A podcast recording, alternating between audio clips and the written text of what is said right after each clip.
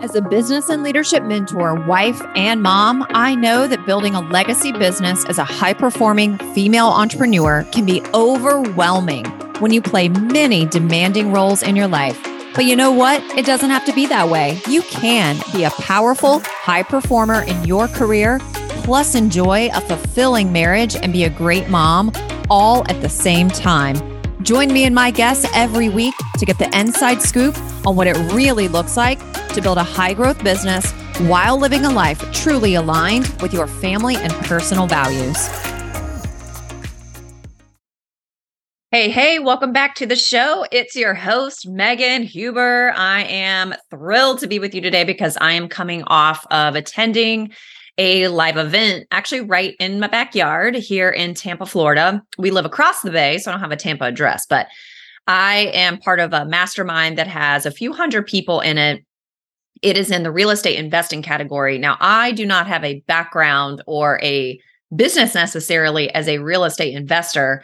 However, as someone who goes into education and coaching businesses to help them provide a more superior client experience and make more profits with retention and referrals, it's super helpful to be in this mastermind because so many of the real estate investors there do have large, medium to large scale coaching and education businesses as an additional arm to their real estate investing business, which is why I'm in there. Whenever I tell people I'm in a real estate investing business, they go, "Oh, I didn't know you were in real estate." I'm like, well, I'm in real estate, but just in a different way. One day, maybe they will turn me into a real estate investor. You know, whenever you attend a live event, you're just so inspired and so motivated. You feel so positive afterwards. You've been just soaking in the energy of being around people in person. I always say, and I think anyone listening to this would probably agree with me, that nothing compares to being in community face-to-face. Nothing compares to connecting with people, shaking someone's hand, giving someone a hug, having a meal together, and discussing things on a personal level, to be able to go deeper and ask each other questions that we may not be asking ourselves or each other on a daily basis. You know, it can start to feel a little isolating, even though we may be talking to people on the phone or on Zoom every single day, Monday through Friday. And hopefully you're taking a day where maybe you're not having calls with people or you're not on Zoom with people so you can get some work done too. It's just not the same. And many times there are certain takeaways that you hear at a live event that just kind of rock you to the core and cause you to wake up to how you're really operating and showing you what you're actually capable of doing. So I love attending live events. I've always enjoyed live events. I have always loved hosting my own live events, hosting my own retreats. The hotel where this particular event is held 2 times a year, it is the same hotel where Sean and I hosted our first bigger live event. Sean and I have hosted many small retreats over the years. In fact, I think we've hosted around 20 retreats, maybe a few more than that, either me by myself or Sean and I together with our clients over the years. I love it. Every time I host a retreat, I'm like, I could do this 3 weeks out of every month. I just love it so much. And this is coming from someone who, you know, if I take a personality test, I am highly, highly introverted. I am more introverted than probably 98% of the people who take any type of personality survey. And I think we have to be very conscious and intentional about the labels that we're placing on ourselves. It has not been uncommon for me to say things like, I'm socially awkward. I don't know what to say to people when I'm in a big live event with hundreds or thousands of folks and I don't know anybody. I feel so weird just going up to someone and trying to include myself into a conversation that's already happening. I don't know what kind of value I can provide these people. They're so much further along than me. You know, all the stories that we tell ourselves because of how we see ourselves and how we're talking to ourselves about ourselves. That was a lot of ourselves, right? So what I did this morning, I sat down and I reflected. Well, first I asked myself a question. I thought, you know, I've always had great experiences at live events. And I've also had many experiences where I didn't show up at a level 10 and showed up at like a level 3 or a level 5. And for many of us, we think we're showing up as the highest level of ourselves, but we're really not. And again, I've also been someone who came into live events thinking like really dreading the networking part and dreading the getting to know people part and dreading the, I've got to talk to a lot of people and that can be very draining for me. And I got to tell you, the way I prepared myself for this event, I felt like a completely different version of myself at this event. So I sat down this morning and reflected on how did I work the room at this live event? Because if you're going to take the time to go to a live event, yes, we are in programs and masterminds, groups, organization, private groups. We're going to live events because we want to get something out of it. Whether we want to get inspired, we want to get motivated, we want to get more information, we want to get potential clients, we want to get clients, we want to get strategic partners. Oftentimes when we are going into programs and into live events, we have a very one-track mind, and it's all about us, and it's all about getting. And I will be the first to raise my hand and say, oftentimes when I'm in a program in the past, when I've attended events in the past, my thought process has been very much about myself. It's been very much about me, me, me. Why am I going? What am I there to get? What can I get? What are my takeaways going to be? What am I going to walk away with? Who can I meet so that it can help me? And that is a very one-sided approach to being a community member. It's a very one-sided approach to being a participant, whether it's at a retreat, a live event, or being in a program or being in any kind of community, you know, even your church community, free communities, networking groups, whatever you're part of. And that is something I've very much been reflecting on about myself. You know, where can I make it? Where can I put others first? Where can I have an others first mentality? And where in my life do I need to up my game in having an others first thought process? And others first motivation, and others first reason, and others first approach to how I am conducting my own self in every area of my life, especially when I am attending events, right? So I wrote down 3 phases and 10 different items that I'm going to go through quickly here on working the room at a live event. So I've already shared with you what my tendency has been in the past, and whatever we're telling ourselves, whatever conversation we're having in our own minds about ourselves leading up to attending a live event, or the conversation we're having with ourselves about the stories we're telling regarding the other people in the room, that's how we're going to show up. So we get to choose who we are going to be. We get to choose the story that we tell ourselves in our minds over and over and over again leading up to the event and also while we're at the event. It's really about being more intentional. So let's dive into the first phase of working the room at a live event. It is what I call the preparation phase, right? Because if we're just showing up and we're not preparing, you are going to show up as the default version of you. For me, that's the introvert. That is the person who feels a little socially awkward. It's the person who feels like she doesn't necessarily have as much to offer and give as everybody else in the room. She's the person who is really nice and will smile, but maybe not really contribute to the conversation like she's capable of. She will show up as someone who's a little too self-conscious about herself, thinking a little too much about how other people might be perceiving her. And that historically has been the story that kind of goes on in my mind. Now, I've had great experiences at live events, but imagine how that version of me, or if you resonate with that, how that version of you is truly showing up for other people, because I was always making it so much about me. So the preparation phase, I'm going to tell you exactly what I did leading up to this live event experience to get ready for it. Step number 1 in the preparation phase, I created a belief plan. Now, I do have a business partner that goes to this particular live event with me because I have a business partner on the agency side of what I do where we go into mid to large scale coaching and education programs and do what we do, like I said at the beginning of this conversation. So what did we include in our belief plan? Well, the very first thing that we did is we listed out the specific outcomes that we desired. They were very specific, they were tangible, and they were measurable. So that at the end, we would literally be able to check off a box and say we met this or we didn't. And we had three of those. We had three of those outcomes.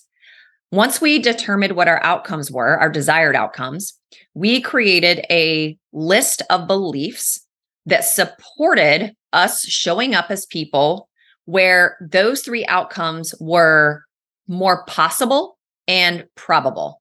So we made, I think it was about a list of 10 beliefs. I'm actually going to look in my phone here because I have the list in my phone. I took a picture of it so that I would have it and could review it. So I'm going to just share with you what some of those beliefs were. And these, I'm not saying that you need these beliefs. These were the beliefs that I needed to support my desired outcomes. And these beliefs also support the version of myself that I desire to show up as. So the first one is I can contribute and add value to people in the room. The second one, there are people in the room who genuinely want to see me grow. Every conversation will lead me towards being fully booked. Everyone wants to talk to me in the room and get to know me. There are millions of dollars to be made in this room. Our $5 million consulting business is in this room. I easily find something relatable with every person I meet. I always know what to say. There's something interesting about every person, and I'm excited to find it. So those were my personal set of beliefs that I prepared prior to going to the event. And then the third part of the belief plan was identifying the feelings or the emotions that I wanted to feel leading up to the event and then being live at the event. And for me, typically that feeling I desire to feel is confidence. And I want to feel a calm confidence. So the feeling the thoughts really needed to support the feeling and vice versa. So that was step one, create a belief plan before you go into the live event. And that was determine your specific, tangible, measurable outcomes you desire. I don't recommend more than three. What are the emotions or feelings that you will activate? And then what are the beliefs that I need to believe that are going to support me feeling the way I desire to feel? Step number two in the preparation phase is visualization. So this is something I've always done because it works really well for me. And I typically do this when I'm going to bed at night. And I'll also do it at other times. I typically do it when I'm still lying in bed in the morning before I get up. And then I'll do it at night when I'm going to sleep. And then I'll do it intermittently throughout the day. I actually visualize myself walking through the lobby, having a conversation with people, sitting in my chair. At this particular event, I got to go up on stage a couple of times and I was hosting two different panels. I hosted a coaching and mentorship panel with people who have 7- and 8-figure coaching businesses. And got to ask them a set of questions and do some dialogue with them. And then the second panel I hosted was a breakout room for women only. So I got to come up with the questions I wanted to ask them.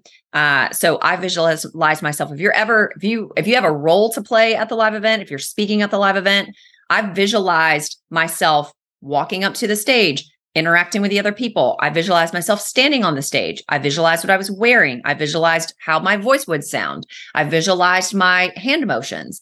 I visualized every aspect of me at that live event. So I took my mind into the future and put myself there before I was even there. So visualization is super powerful. I visualized my facial expression. So I will crack jokes with people because it's, you can let people's guard down if you can insert some humor, but I tend to not just like naturally have a big smile on my face. If you know me, I hope you're laughing right now because I tend to have more of a serious thinking face on.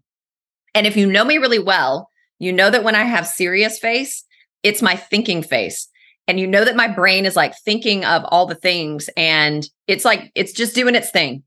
And then, some people, I mean, we both know people who literally, they have a natural megawatt smile on their face 24/7. Like it doesn't go away. It's not like they're just smiling when something's funny. It's not like they're just smiling when they're laughing, but literally they have a smile on their face all the time. Okay.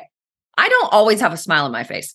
So I wanted to visualize my facial expression because sometimes I'm very unaware of my facial expression and people will come up to me and say, you don't have to be so serious. And I'm like, I didn't know that I look so serious. Sometimes my facial expression can come across like, don't talk to me, don't come up to me.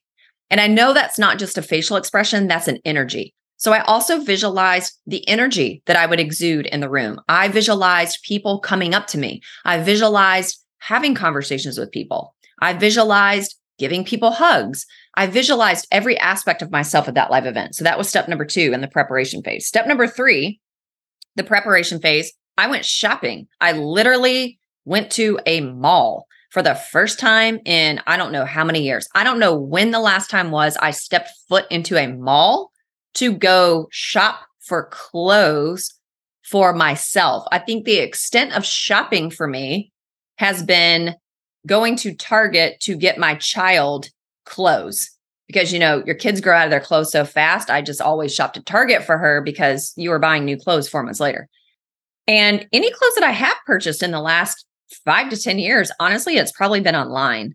And we live in Florida, so it's a lot of dresses. And I didn't just want to wear a bunch of flowy dresses because I wanted to feel strong.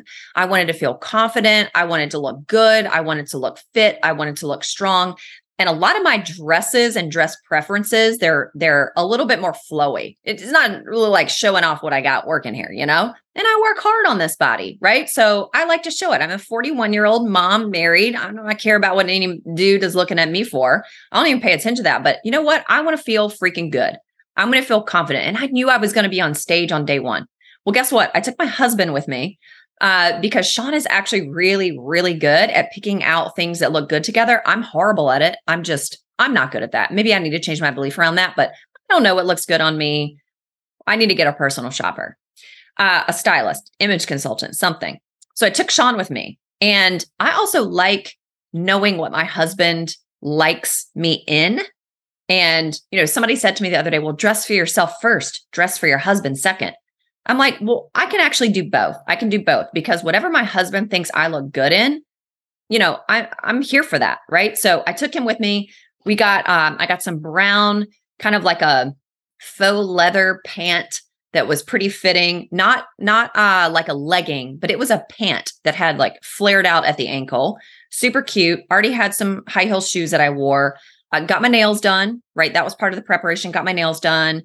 And I had about a couple of tops that were a little more form-fitting. One had a higher neck because I have a really long neck. So I do look better in like things that are high neck and like a 3/4 length sleeve.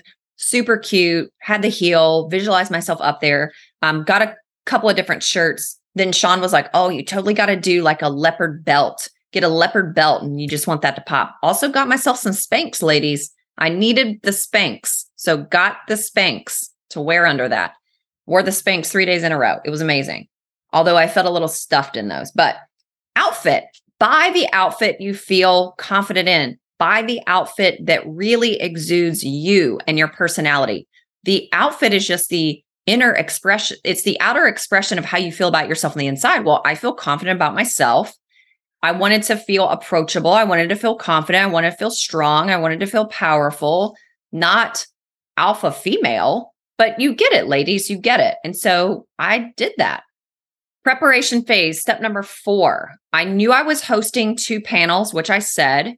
I spent about 2 to 2.5 hours, maybe 3, preparing for that. Now, all I had to do was stand up there for 20 minutes in the first panel. I think about 35 minutes for the second panel, and all I had to do was ask questions. I spent hours on that, because I wanted to feel comfortable. I wanted to feel prepared. I wanted to ask very thought-provoking questions, and I wanted to ask questions that would be incredibly useful for the audience. So a lot of preparation for that. The other thing I'll say about being on a stage, even though I wasn't, I wasn't teaching my expertise as the only one on the stage necessarily, but this is something I learned years ago. I was reading a book by Brian Tracy. This was back in 2011, so 12 years ago. And I don't remember the title of the book, but I remember the first paragraph in the first chapter, there was a sentence. It was the last sentence in that paragraph. It said, if you're the person standing in the front of the room, the audience automatically thinks that you are smarter and you're a better leader than everybody else in the room. And that rang true for me. That is a very true experience that I had at this particular live event. So this is a mastermind that I have only been a part of for about 6 or 7 months. I have had 2 speaking opportunities on our mastermind calls on Zoom. So you do become a little bit more noticed when you're talking on Zoom and you're getting to share your expertise. But when you are at a live event in person, I don't care if it's 3 people in the room or 300 people in the room. If you are the person standing on the stage, people have a certain perception of you because you're standing on stage. And again, I stood up there and asked the panel questions. The panel, they were really the ones talking. And I would add some things in there too, so that it flowed really well. That created a lot of conversation opportunity for me, and it is creating more of a leadership opportunity for me in this particular mastermind. And back in 2011, when I read that sentence in Brian Tracy's book, I was attending a lot of in-person networking events because I was just getting started as a business owner. And I remember noticing, all these live events, all these little local events and all these local networking events I'm going to, the person standing at the front of the room is the only one getting business. And when I read that sentence, I said, that's why. So from that point on, I decided, I'm going to go speak in as many rooms that I possibly can. I'm not just going to attend the networking events. I'm going to make sure I get a speaker spot at the networking events. And I would speak 3 to 10 times a month. And I was willing to drive up to 3 hours to get to a speaking engagement, even if that spot was only 10 minutes, as long as there were at least 2 people in the room. That built my whole business back in 2011, 12, and 13. I wasn't doing anything online. I wasn't doing the Facebook ads. I wasn't doing any of that stuff back then. It was all in person. And I believe that really rings true to today. Doesn't mean we're not building businesses online. It doesn't mean you can't build your entire business by being online or having funnels go to things that you're selling. Go do those things. That works. There's a lot to be said about engaging with people in person and speaking in person and being in community with folks in person. It is such a phenomenal way to grow your brand and to grow your business. Number 5, in the preparation phase, I made a list of people who I knew were going to be at the event that I wanted to meet and connect with and talk to. I also went a step further and I identified the value that I could provide to each one of those people on my list. And I thought through the different categories of options of how I could be of service to them outside of me trying to get them to work with me to provide my paid service. And I think that's really important in a room. Let's go into the next phase, which is the on-site phase. So you're at the event, it has begun. So this would be step number 6, but is the first step in the on-site phase. Give. Be a giver and determine how you can give to others prior to getting to the event, and then actually do it when you're there. So I made a list of what this could look like. Talk to people about themselves. Ask people questions about themselves personally before you even ask them questions about what they do for a living. Find out what someone else is looking for. Ask them what projects they're looking for, what connections they're looking for, ideas. What are they looking for? And see how you can provide them with some guidance there. Think of ways that you can give. Could you invite someone to be on your podcast? Can you connect them with someone else who could be a really great strategic partner or even a client? Schedule a follow-up call with them just to give them value for free and help them out with something. You don't always have to get on a call to sell people. You can give kindness to others. You can give a compliment to other people. You can find out what gaps they have in their own business or life, and you can offer to close that gap for them by them working with you for sure. The next step in the on-site phase is schedule dinners with other people. Make it a point to, before you even get to the event, you could actually schedule some dinners with people. Once you're on site, if you don't have dinner scheduled with a small group of people, make that happen. We did that one night. I didn't have any dinners planned for Tuesday night. And one of the breakout rooms that I ran was a women's only breakout room. And in this particular mastermind, it historically has been 95% men and 5% women. And that's really shifting. And that has been very intentional with the leader of this particular mastermind. So there were, 40, 45, maybe 50. There could have been 50 people in the room out of 200 people. 200 to 250 people, and maybe 50 of them were women. So we went from 5% to 30% women in the room. We were so fired up as a group of women. We have so many ideas about what we could do as a collective group of women within the mastermind. We decided, let's have a women's only dinner. And I think about 20 to 25 women showed up to that dinner. So we made that happen. This is where you have more intimate conversations. You can have more intimate conversations over a meal. So just really being in fellowship with people, and you can get to know people so much better that way. The next step in the on-site phase is gratitude. Thank the staff. Thank the person who put the whole thing on. Thank the staff who's in the back of the room.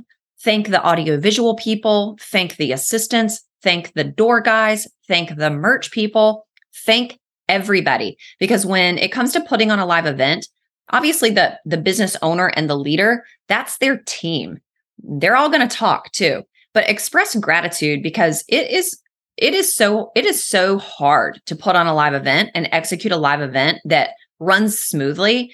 And it is, probably 9 months of preparation for that entire team, kind of working around the clock to make that happen. So express thanks, express gratitude, and think of ways that you can give back to the team after the live event. The next step in the on-site phase is treat people the way they want to be treated.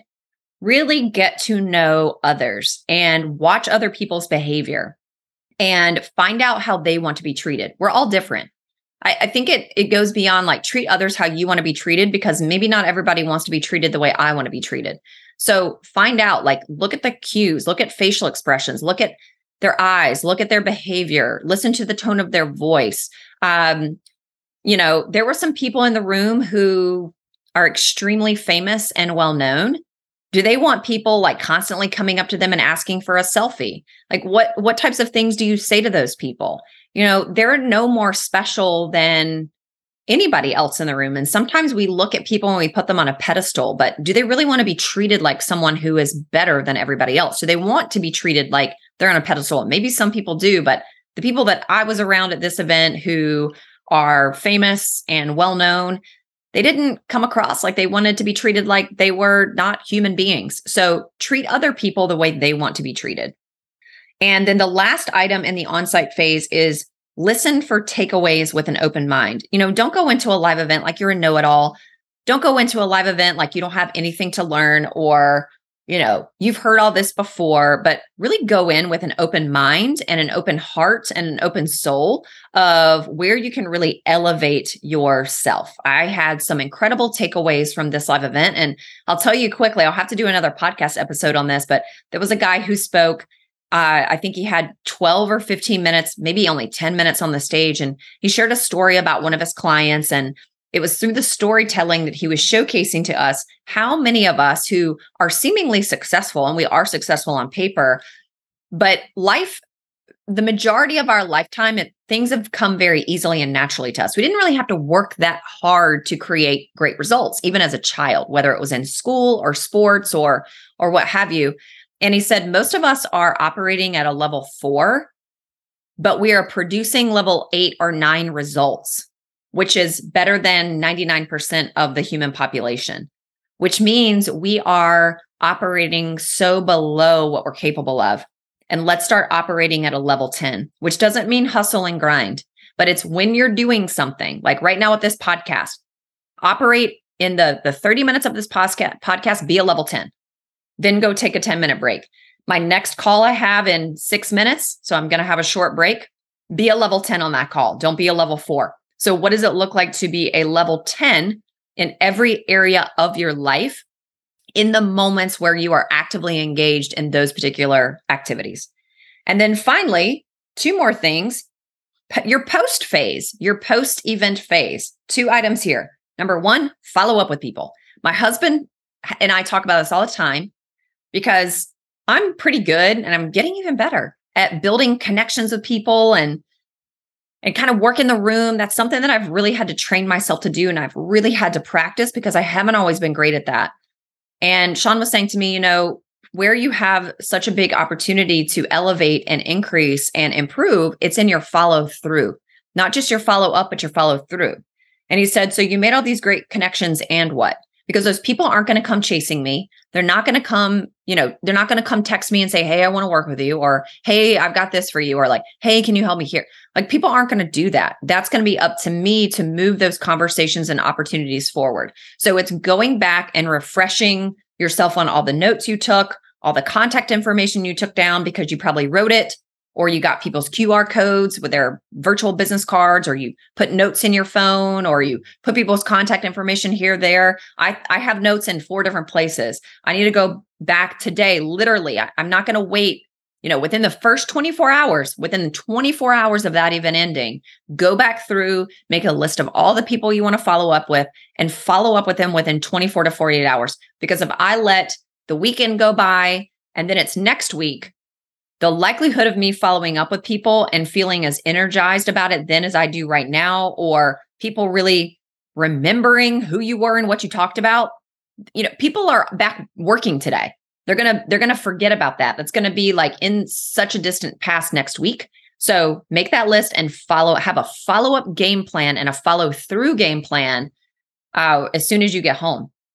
And then lastly, find opportunities to position yourself as a leader. So I'll tell you one of the things I'm doing. I didn't know I was going to be hosting these 2 panels in the front of the room until about 3 or 4 days before the event started.